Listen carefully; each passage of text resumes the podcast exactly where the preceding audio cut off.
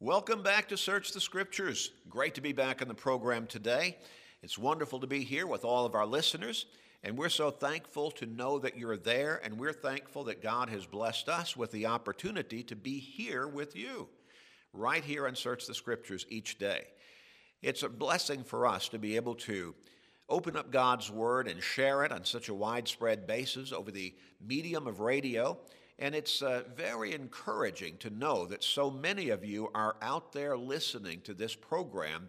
Again, many of you on a daily basis because we hear from you. Others may not be able to listen every day, but you listen frequently as you have the opportunity. Others may be less frequently as your schedule permits, but fairly regularly nonetheless. And then there are always those new listeners, and we're thankful for every single one of you. And if you're listening for the first time, our prayer is that you will become impressed with the fact that we do exactly as the name of the program suggests. We search the scriptures, we dig down deep, we look at the Word of God in depth and in detail, and we try to help get across the meaning in a way that is easy to understand and that makes sense for your daily life. Our prayer is that as we study together in the program each day, that you're becoming better informed of what God's Word really says, that you're coming to become more and more comfortable with the teachings of the Scripture, and at the same time that they're helping to change your life, that your faith is getting stronger, and that you're coming closer to God. And our prayer is that ultimately that you're going to come to God all the way, His way, for forgiveness and salvation through His Son and your Lord and Savior, Jesus Christ, repenting of your sins, confessing your faith in Him, and surrendering to Him in baptism for the remission of your sins. And then beginning to walk that new life in Christ, that reborn life, that life that is directed directly toward heaven. Our prayers are that we're helping you get to heaven and that God is being glorified as we strive to teach His Word accurately and effectively. Our prayers are with you, and our prayers are for you. We do want to remind you that you can always go to our website at www.churchofchrist.com, churchofchrist.com, and you can listen to these radio programs again. Maybe there's something you wanted to kind of hear again maybe a point or two in a particular program, or maybe you missed a program in a series and you'd like to go back and pick that up. Well, they're right there on the website. And there's no charge to use the website. You can also download and listen to many sermons that have been preached here at Sunny Slope Church of Christ. And you can pull up all kinds of articles that are written on various spiritual and Bible topics and subjects and you can read those and study through those.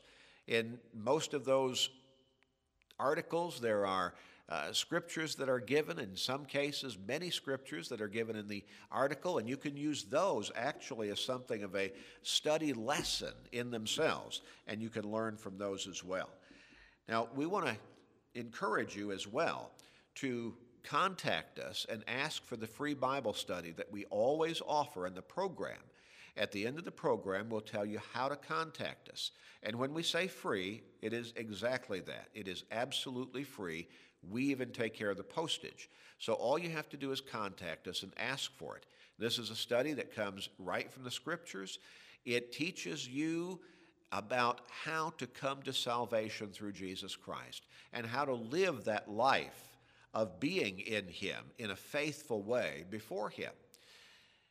We also would be glad to send you a copy of today's program or any of the programs in Search the Scriptures, again for free. We'll put those on CD and send them to you. And once again, we'll take care of the postage. So have a pencil or a pen and a piece of paper ready. And at the end of the program today, we'll tell you how to contact us and how you can receive that information. We're going to continue on in our study that has been entitled Fact or Feeling. We talked about Proverbs chapter 14 and verse 12, where the wise man wrote, There is a way that seems right unto a man, but the end thereof are the ways of death. We've all made mistakes in life. We pointed this out in previous uh, parts of this particular study. We've all thought we were doing a good thing at times, only to found out, find out later that we were not doing a good thing. We had made a mistake. At times, we have entered into relationships, probably every single one of us, relationships of one kind or another that we felt good about. Our feelings about them were good at the time. And then later on, we found out they were a mistake and they were a relationship that we needed to get out of. They were hurting us, they were putting us in some kind of danger or jeopardy. But they felt good when we entered into them. We have done things that we felt good about as we did them, as we made the decision to take that step. And then later on, we found out, I shouldn't have done that. Whatever it was, that was wrong. That was a mistake. I should not have made that decision. But we felt good about it when we did it. Later, we found out that our feelings were misguided. Well, that's the point of this particular study. So many times, people take their course in life, at least a great deal of it, based on feelings rather than fact, rather than good, reliable, verifiable information. And I don't know that there's any part of our life where this is more prevalent and common than in our spiritual lives. People mistake feeling for faith a lot of times. And I really believe that that is very common among a whole lot of people. They, they talk about their faith but they're really basing it upon feelings. Well, as the wise man said, feelings can be unreliable, can be misguided. We looked in our previous sessions of this particular study at the Apostle Paul. The Apostle Paul wrote more books of the New Testament than any other of the inspired writers. He was a great missionary gospel preacher. And he was also a divinely appointed apostle of Jesus Christ. But he was not always a gospel preacher. He was not always an apostle of Jesus Christ. He was not always a divinely inspired writer of Scripture. He was not always a Christian, a follower of Christ. In fact, he was a dedicated enemy of Jesus Christ, an enemy of the church, and tried to destroy it.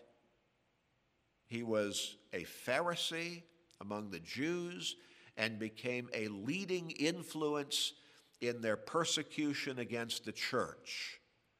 And he did all of that out of good feelings. Oh, yes. Saul of Tarsus, as he was previously known, felt good about persecuting the church, about trying to destroy it, about taking Christians captive and putting them on trial for their lives and voting for their execution. He did all of that with good feelings and he was dead wrong. When the Lord appeared to him in the road to Damascus in Acts chapter 9, Paul was confronted with the error of his feelings. And he came to understand that he was diametrically opposed to his only Savior. And Saul of Tarsus had to make a change in his life to get right with God. It was a 180 degree turn that he had to take. He had to go in the opposite direction.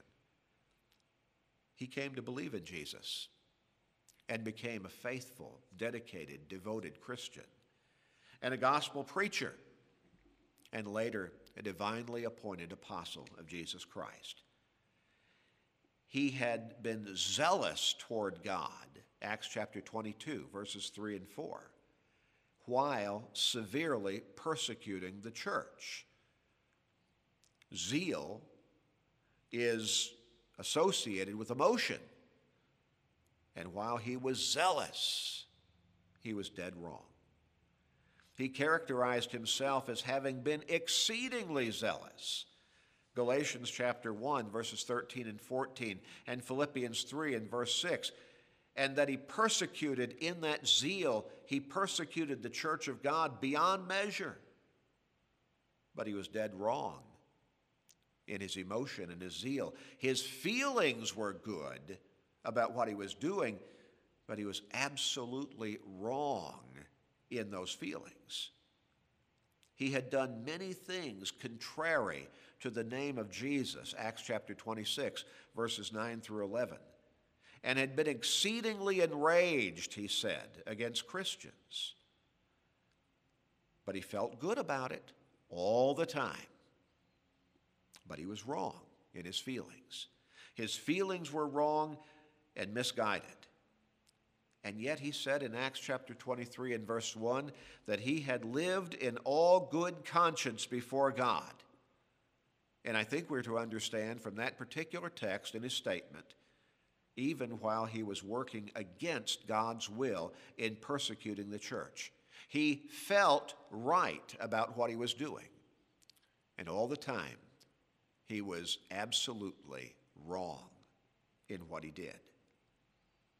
Well, after becoming a Christian, in 2 Corinthians chapter 1 and verse 12, he continued to have a good conscience. But this time, it was based upon fact. It was based upon the truth of God's word. And he felt godly sincerity. But his understanding had changed radically because he had come to understand God's will more accurately. And in 2 Timothy chapter 1 and verse 3, he was able to say in the present tense, and in these other statements, he was talking in the past tense. He was saying, This is the way I was. This is the way I felt, even though I found out I was wrong. In 2 Timothy chapter 1 and verse 3, in the present tense, he said, I serve God. Present tense. I serve God with a pure conscience. He had come to understand that feelings alone are not reliable.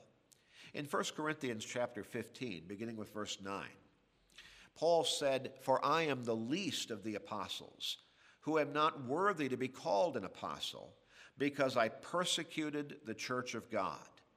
But by the grace of God, I am what I am. In other words, I am an apostle by the grace of God, and his grace toward me was not in vain, but I labored more abundantly than they all, yet not I, but the grace of God which was with me.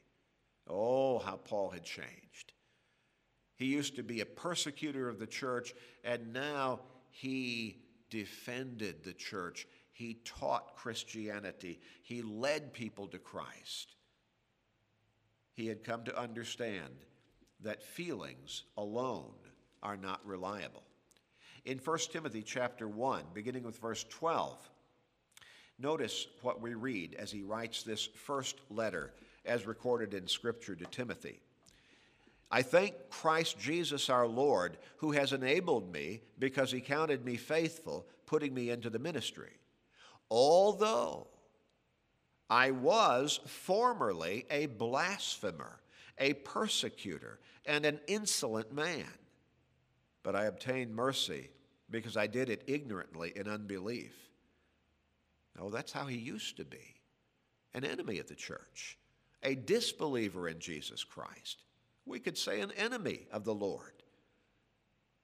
That's the way he used to be. But he's changed. He came to understand that his feelings alone were not reliable. Verse 14 goes on and says, And the grace of our Lord was exceedingly abundant with faith and love which are in Christ Jesus. This is a faithful saying and worthy of all acceptance that Christ Jesus came into this world to save sinners, of whom I am chief. Oh my. He could remember what he had done. I can imagine that remembering what he had done based upon his feelings, divorced from the full facts and truth of the gospel of Christ, I can believe that remembering those things that he had done in persecuting the church, in hunting down Christians, taking them captive, putting them on trial for their faith, trying to make them blaspheme, and ultimately voting for their execution. I can imagine it brought him tremendous grief in his memories after he had become a Christian. And so, even here, as he writes this to Timothy as an inspired apostle, he says, Christ Jesus came into this world to save sinners, and I'm the chief of sinners. But he had been forgiven. He had been forgiven and given a new opportunity to start over by the grace of God. God has given all of us that opportunity. As long as you are alive, my friend, you have the opportunity to change your life. You might have felt good about a whole lot of things that you were doing that now you've come to recognize as having been wrong, unrighteous, ungodly, have been contradictory to God's word and His will for your life. God, by His grace, has given us His word to guide us in His will. In 2 Timothy chapter 2 and verse 15, the Apostle Paul wrote Timothy in the second letter to Timothy. The King James Version says, Study to show yourself approved unto God, a workman that does not need to be ashamed, rightly dividing the word of truth. The word of truth. God gave us His word to guide us in truth. Truth trumps feelings. Truth is factual and can be relied upon. As we've seen repeatedly and in abundance in this particular study, feelings can lead us astray if they are devoid of or divorced from the truth. In 1 Corinthians chapter 4 and verse 6, now these things, brethren, I have figuratively transferred to myself and Apollos for your sakes, that you may learn in us not to think beyond what is written. Written in God's Word, in other words. In other words, the Scriptures that none of you may be puffed up on behalf of one against the other. We have feelings, but we need to make sure that our feelings conform to God's will communicated to us in His Word. Our feelings are not authoritative. God's Word is authoritative. If we will live by God's word faithfully, you know what? The right feelings will become automatic within us. In Romans chapter 15 and verse 4, we read, For whatever things were written before were written for our learning that we, through the patience and comfort of the Scriptures, might have hope. The Scriptures are God's Word, they are the truth. And the night of his betrayal, Jesus prayed to the Father, Sanctify them by your truth. Your word is truth. We can turn to God's word and we can learn the truth of God's will for our lives. how we should live before Him, what we should do to come to Him for forgiveness and salvation, how we should walk with Him in faithfulness once we become a Christian. All of that is revealed to us clearly in God's Word. That is the truth. So many people are living their lives based upon their feelings, what their desires are, what they want to do, what makes them feel good.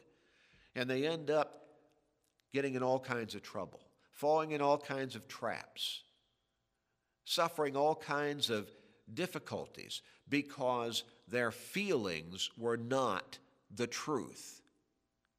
We need to turn to God's Word.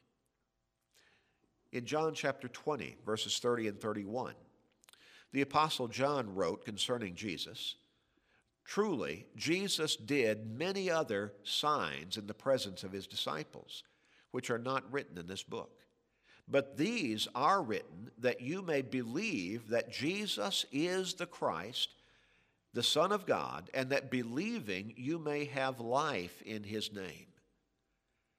God gave us his word to guide us in his will. And John says, These things have been written that you may believe. Later, John would write in 1 John chapter 5 and verse 13, I have written these things to those who believe on the name of the Son of God, that you may know that you have eternal life, and that you may continue to believe in the name of the Son of God. I've written these things to assure you that you are saved in Christ and that you have not believed in vain, but that you can continue to believe with confidence in the name of Jesus Christ, the Son of God. The Word of God is truth and we can hang our hats on it. We can have confidence in it. Our feelings, they're vulnerable. If they're based upon God's Word accurately, then they can lead us in the right direction. But if it's just our feelings, if it's just what we think, if it's just what somebody tells us, and they're not based upon the teachings of God's Word, our feelings are unreliable and they'll lead us astray. When we follow God's Word, we can know that we're right with God and we won't have to rely on feelings alone. What is your life based upon? Fact? The facts of God's Word? Or feelings? In just a moment, we'll tell you how to contact us and receive a Bible study that can help you learn the facts and guide you accurately in God's will. Don't hesitate. Don't put it off. Contact us and ask for that free Bible study. It is free. We'll take care of the postage. Just contact us and ask for it. It can change your life. Please contact us right away.